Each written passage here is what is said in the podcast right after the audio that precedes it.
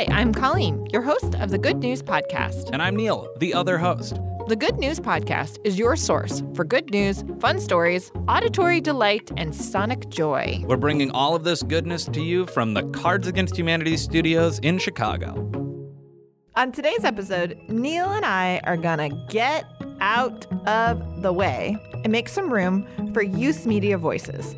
We've shared work from Outcasting Media before, but just a reminder it's public radio's LGBTQ youth program. It presents a look at issues pertaining to the LGBTQ community as seen through the eyes of young LGBTQ people and allies and provides insight into the broad dimensions of the LGBTQ youth experience. Okay, let's get to it. This is Outcasting Overtime, a special feature from Outcasting, public radio's LGBTQ youth program. Hi, I'm Lucas, a youth participant in Outcasting's main studio in Westchester County, New York. On this edition, Outcaster Alex talks about the gay rights movement's reclamation of certain slurs, and how he feels that queer is a more fitting label for him than just gay.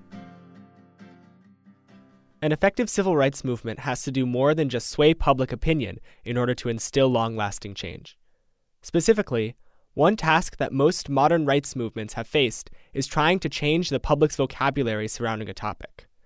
Both the feminist and black civil rights movements challenged the American people's views on certain words. In particular, the gay rights movement has battled to reclaim words that had been traditionally used as slurs against us. In a little more than half a century, the United States went from using the word queer as a slur to using it as a word of inclusion for any non cisgender and non heterosexual self identification.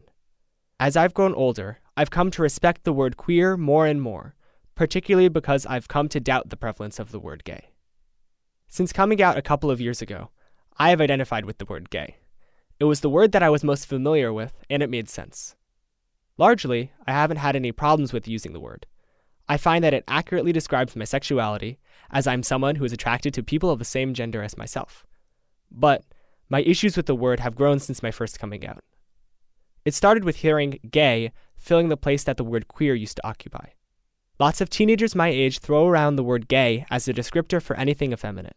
Even when I looked up the word effeminate while writing this piece, to make sure that my definition of the word was correct, Google suggested pictures of gay actors and rainbow flags to me. Even beyond this, kids call plenty of random things gay just as a general insult. Trying hard in school is gay, apparently, as I overheard recently. The use of the word gay to describe effeminacy in men supports a false stereotype that all gay men are feminine, as well as an incorrect interpretation of what the word gay means. Gay describes sexuality, not gender. I'm not ready to use any word other than male in describing my gender. And I find that the word gay to describe myself only supports this stereotype. How can I be effeminate, gay, and cisgender without fueling this? Is that conscionable? I don't want to have to grapple with this problem whenever I think about my identity which is something that I should resonate with, of course. Using the word queer solves some of these issues. Ironically, queer is no longer used as commonly as a slur as gay is. But beyond that, the word queer puts power back in our hands. The word queer was reclaimed as a unification of gay men and lesbian women during a wave of angry, radical protest in the late 80s and early 90s. Now, queer unifies more than just those two groups. We tore it out of the dictionary and put it back in as something entirely new. I like that queer implies some deviation from both the gender and sexuality binaries, unlike the word gay, which only describes sexuality. And I'm not sure I can say that I fall into the strict categories of cisgender and gay anymore. I've only just started to consider this change. But this thinking brings me back to the inexplicable first question that starts everyone's coming out process. I'm beginning to think that for me, the word queer might be a better answer than gay. Thanks for listening to Outcasting Overtime a special feature from Outcasting, Public Radio's LGBTQ youth program. Outcasting Overtime is a production of Media for the Public Good, a nonprofit organization. Our assistant producer is Josh Valley, and our executive producer is Marc Sophos. Visit us at outcastingmedia.org to get information about outcasting, access our social media links, and listen to Outcasting and Outcasting Overtime. Thanks, and thanks for listening.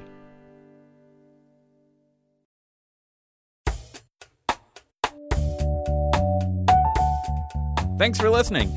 Do you have good news? Awesome. Or maybe you want to tell us a joke or idea? That's amazing. Email us at goodnews at cardsagainsthumanity.com. Or leave us a voicemail at 773 217 0156. You can also tweet us at the Good News Pod. And if you love the Good News Podcast, review us on iTunes. We'd appreciate it.